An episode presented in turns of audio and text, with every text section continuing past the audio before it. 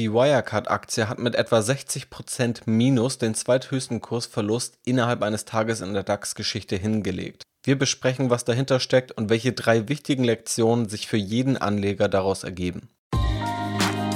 Eigenständig anlegen und Vermögen aufbauen mit dem Aktienrebell Podcast. Hier erfährst du, wie du ohne Banken und Berater das Beste aus deinem Geld machst. Ich, Janis Lorenzen, bin der Gastgeber und wünsche dir jetzt viel Spaß. Ja, die letzten Tage waren relativ turbulent, wenn man sich den DAX anschaut, vor allem eben durch einen DAX-Wert und zwar Wirecard. Das ist wohl an kaum einem Anleger vorbeigegangen dass dort eben zu einem enormen Kurssturz gekommen ist.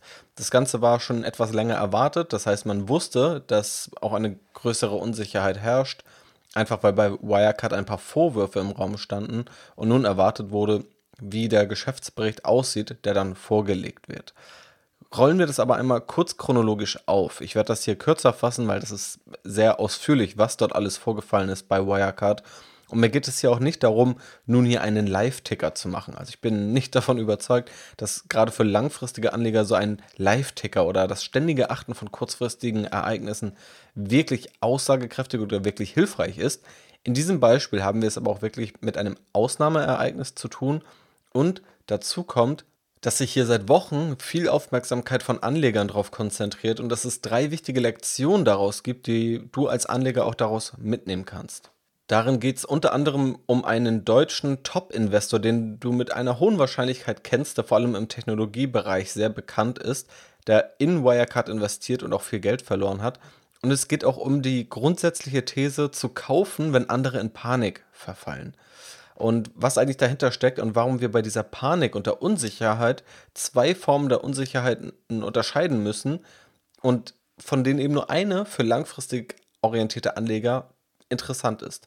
Das werden wir also hier einmal anhand dieses Beispiels, wo wir das jetzt wirklich hautnah erleben, ja, demonstrieren und durchgehen.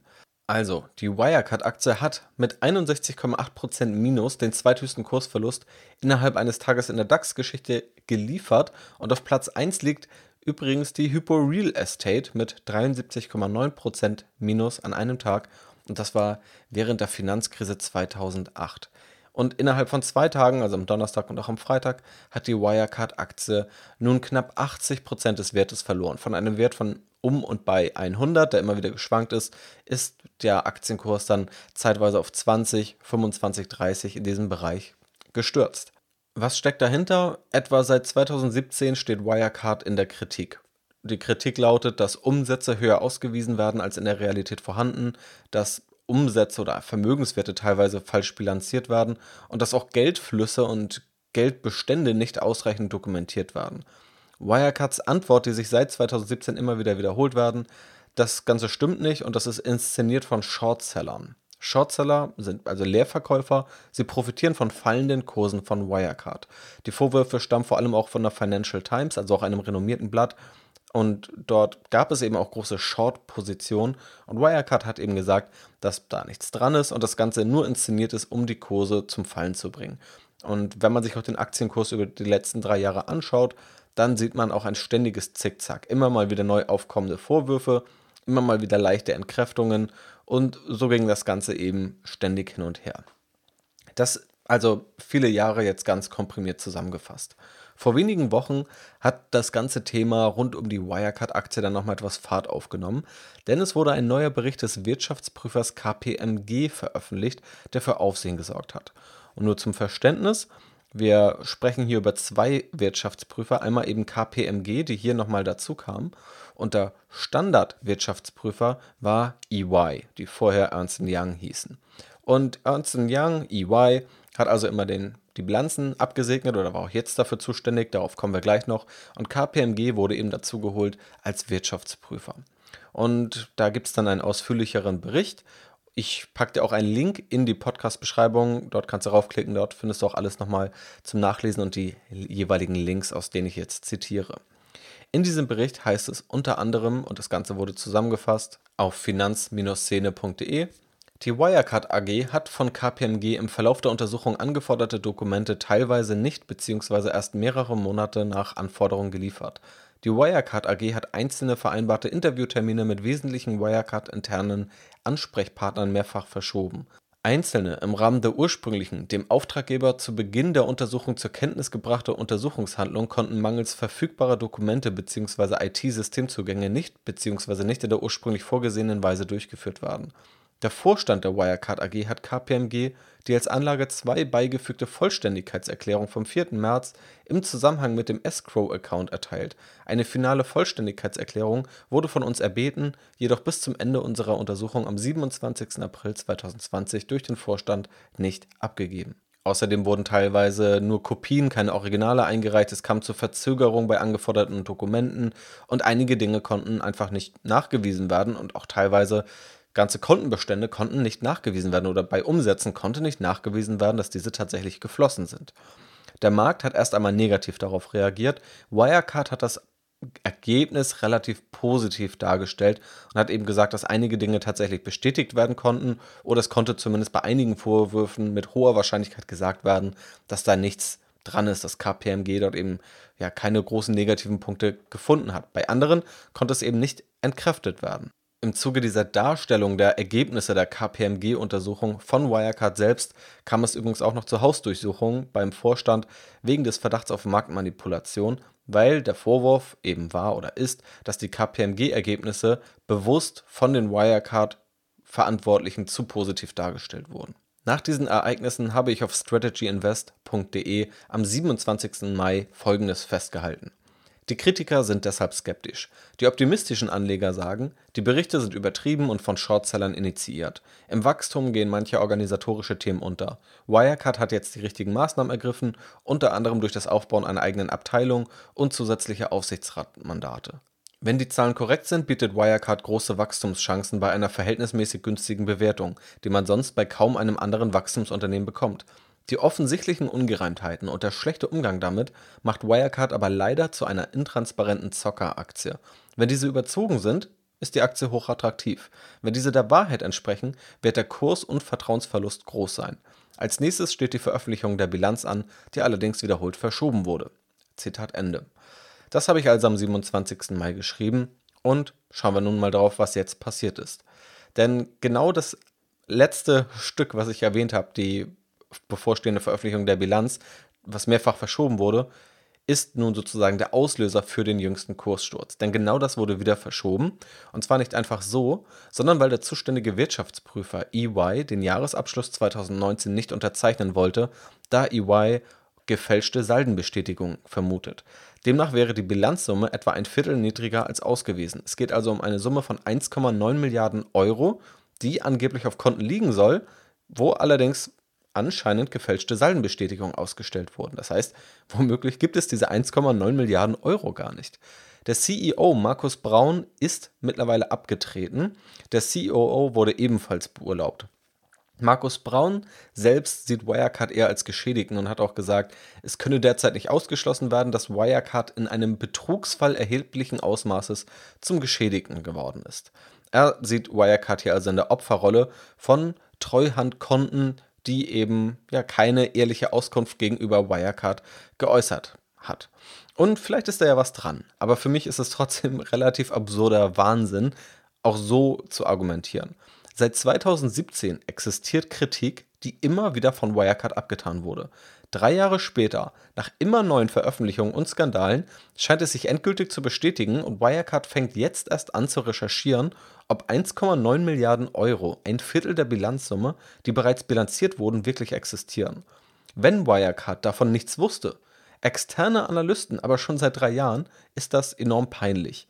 Wenn Wirecard das allerdings wusste und es jahrelang verschwiegen hat, ist das kriminell und eine Täuschung der Anleger. Also egal, wie man das hier drehen und wenden will, aus welcher Sicht man das Ganze betrachten möchte und ob Wirecard davon wusste oder davon nicht wusste, beides ist einfach enorm peinlich und unangenehm und es fällt mir sehr schwer, Wirecard da in der Opferposition zu sehen. Und nicht nur das ist in jedem Fall ein Armutszeugnis für Wirecard. Es gibt große Risiken für die Aktie, die eben daraus resultieren und zum jetzigen Kurssturz geführt haben. Zum einen, es droht die Kündigung von Krediten bis zu einer Höhe von 2 Milliarden Euro, wenn der Jahresabschluss nicht rechtzeitig vorliegt, was er bisher nicht tut. Und möglicherweise hat Wirecard noch mehr Leichen im Keller, die nun entdeckt werden können. Es werden Kosten auf Wirecard zukommen für die Aufarbeitung der Versäumnisse. Investmentfonds und Anleger drohen mit Klagen und es gibt einfach einen riesigen Vertrauensverlust an den Finanzmärkten, was auch Kredite enorm verteuert. Also die Anleihen von Wirecard haben auch teilweise Aufschläge ähm, bekommen, sodass sie nun 20% Zinsen und mehr fordern, was einfach auch für eine enorm schlechte Bonität gerade an den Märkten spricht. Und es gibt natürlich auch Vertrauensverlust bei Partnern und Kunden, was also das operative Geschäft schädigt.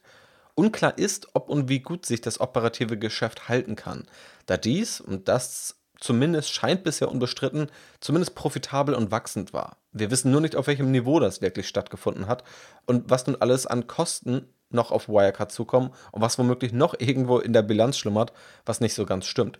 Auch die 2 Milliarden, wenn es nur die 2 Milliarden sind, sind nicht so dramatisch, dass Wirecard als wachsendes und profitables Unternehmen sie nicht stemmen könnte. Das wäre nicht das Problem. Die Probleme sind eher aus diesem großen, aus dieser Summe an Risiken und Problemen, die jetzt daraus entstanden sind. Und damit einhergehend ist eben genauso unklar, wo sich der Aktienkurs kurz- und langfristig einpendeln wird, die Wirecard-Aktie auf Null gehen wird, ob Wirecard in die Insolvenz schlittert oder ob Wirecard sich wieder fangen kann und dann vielleicht eher bei 50 oder vielleicht auch langfristig wieder alte Niveaus erreicht, wenn das Ganze aufgearbeitet wird mit einem neuen Vorstand und ja, es sich nicht herausstellen sollte, dass jetzt noch große Risiken in der Bilanz vorhanden sind. Die Unsicherheit ist aber riesig. Und kommen wir nun einmal zu den Gedanken oder Lektionen, die ich mit dir teilen möchte, um das Ganze für dich aus Anlegersicht besser einordnen zu können. Und ganz wichtig ist mir hier der Unterschied zwischen guter und schlechter Unsicherheit beim Investieren. Denn so schade es ist, dass es so weit kommen musste, gibt es drei wichtige Lehren aus dieser Wirecard-Tragödie. Punkt Nummer eins: Auch Profis können irren. Frank Thelen, bekannt als Investor aus Die Hülle der Löwen, hat noch vor wenigen Tagen in einem Interview, das am 16.06. veröffentlicht wurde, berichtet, dass er in Wirecard investiert hat. Er hat wortwörtlich gesagt, Wirecard habe ich gerade gekauft. Also am Montag, als am Sonntag die Hausdurchsuchung bekannt wurde, sind die Leute in Panik verfallen, meiner Meinung nach. Und sowas nutze ich immer sehr gerne, weil ich einfach auf Fundamentals gucke und dann habe ich eine Menge Wirecard gekauft. Ja, die Fundamentaldaten sahen gut aus, sie waren nur leider nicht korrekt. Auf LinkedIn hat er es selbst übrigens mittlerweile eingeordnet und schreibt dazu unter anderem, Aktien sind immer auch risikobehaftet, aber dass der zweitgrößte Tech-Konzern im DAX scheinbar nicht sauber ist, habe ich nicht kommen gesehen.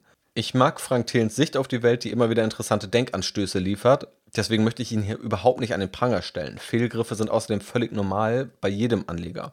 Es zeigt aber eben auch, dass bei Wirecard nicht nur der Vorstand, der in dreistelliger Millionenhöhe verloren hat, Fonds und Privatanleger, sondern eben auch Profis wie Frank Thelen viel Geld verloren haben. Und auch Frank Thelen führt auf LinkedIn noch seine Gründe für das Investment aus und sagt auch, dass er Unternehmen kennt, die mit Wirecard zusammengearbeitet haben und die Produkte gut fanden oder auch immer noch gut finden und bezieht sich auch auf große Investoren wie die Deutsche Bank, wo er der Meinung war, wenn diese investiert sind oder daran beteiligt sind, dann kann da ja nicht so viel an den Vorwürfen dran sein, wie immer gesprochen wurde.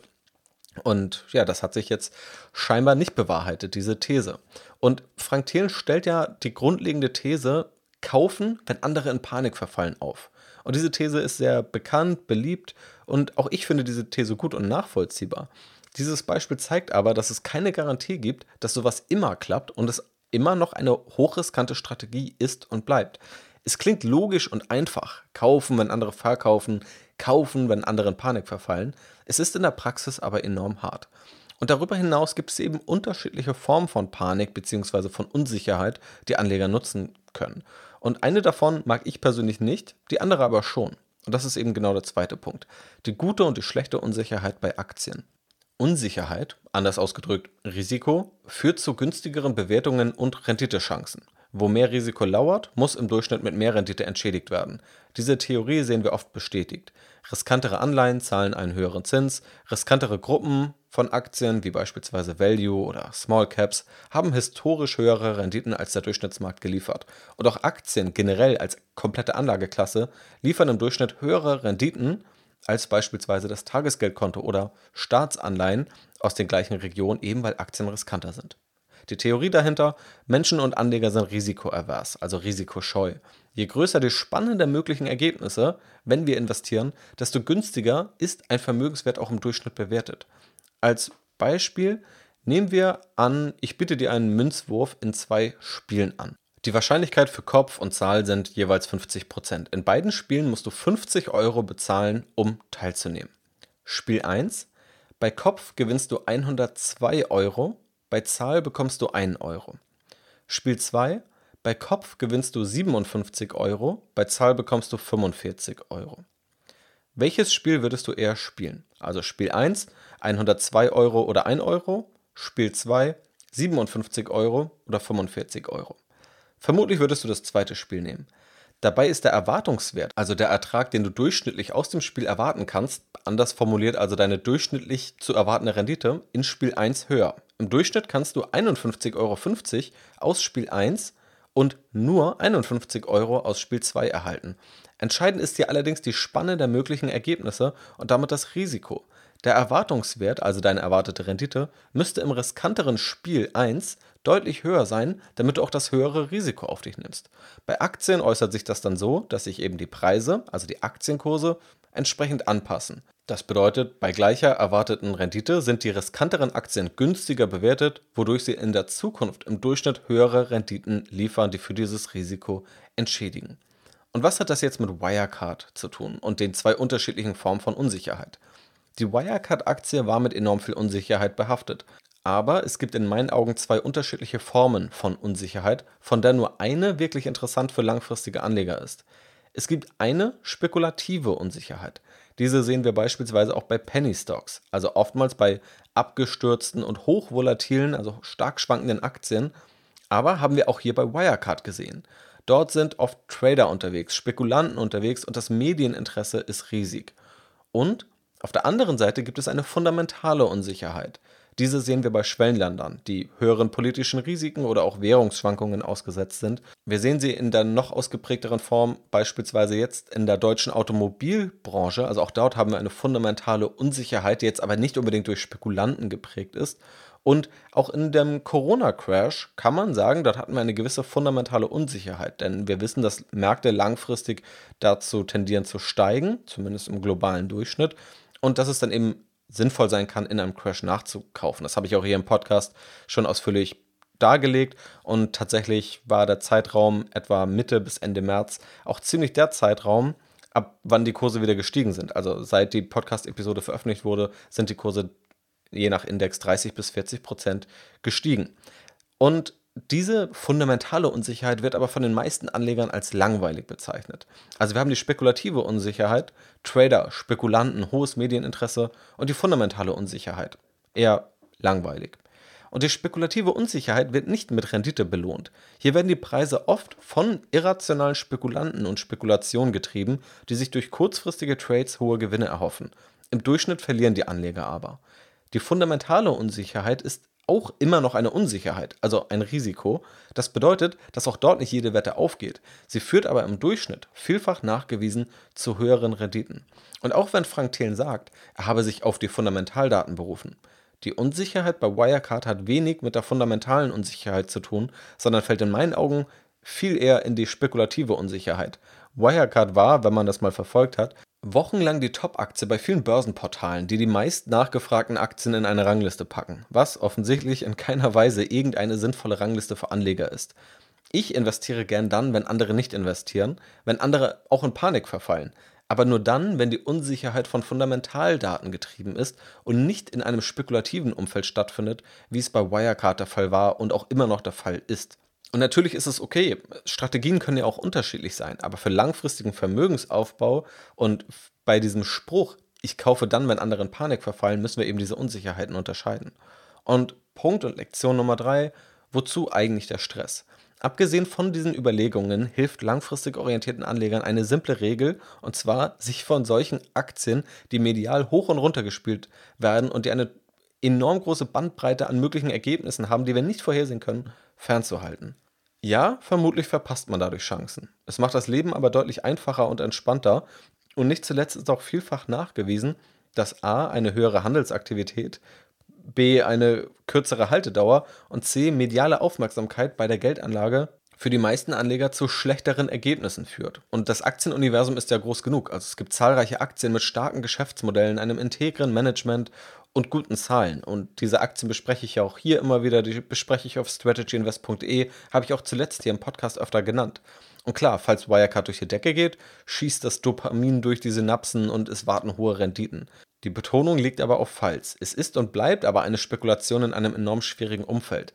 Es ist nicht verwerflich, wenn das in einem überschaubaren Rahmen stattfindet und im Nachhinein jetzt zu sagen, es war total dumm, in Wirecard zu investieren oder Wirecard-Aktien zu kaufen, vor ein paar Wochen oder vor ein paar Monaten, wäre jetzt im Nachhinein viel zu einfach. Ja, also auch da gab es ja nun mal Gründe und wenn man sich bewusst war, dass wir hier ein hohes Risiko haben und dass man bewusst dieses Risiko eingegangen ist, dann ist es ja auch okay. Dieser Stress, den man sich dabei antut, ist aber immer völlig freiwillig. Du kannst dich problemlos aus so einem Getümmel raushalten und es entspannt von der Seitenlinie beobachten und trotzdem erfolgreich anlegen. Also das müssen wir immer dazu sagen, weil mediales Interesse oder mediale Aufmerksamkeit auch immer wieder sehr stark die Aufmerksamkeit von Anlegern lenkt. Und deswegen ist es mir eben auch wichtig, dass wenn wir hier an diesem Podcast drüber sprechen, das in dem Sinne noch einzuordnen und daraus irgendwie langfristigen Mehrwert ja, mitzunehmen, statt einfach nur jetzt weiter zu vermuten, wo die Wirecard-Aktie in einer Woche steht, was jetzt noch passieren kann und alle drei Tage darüber zu sprechen, was nun mit der Wirecard-Aktie passiert. Es ist ein spannender Fall, aber ich glaube, mit diesen Lektionen im Hinterkopf kann man ja, sich schon einige Fragen da einfach selbst beantworten und entscheiden, wie man mit dieser Aktie umgeht. Und im größeren Kontext gesprochen ist natürlich sehr, sehr schade, dass Deutschland mit SAP und Wirecard zwei Technologieunternehmen im DAX hat oder hatte. Also wir werden sehen, wie es mit Wirecard weitergeht.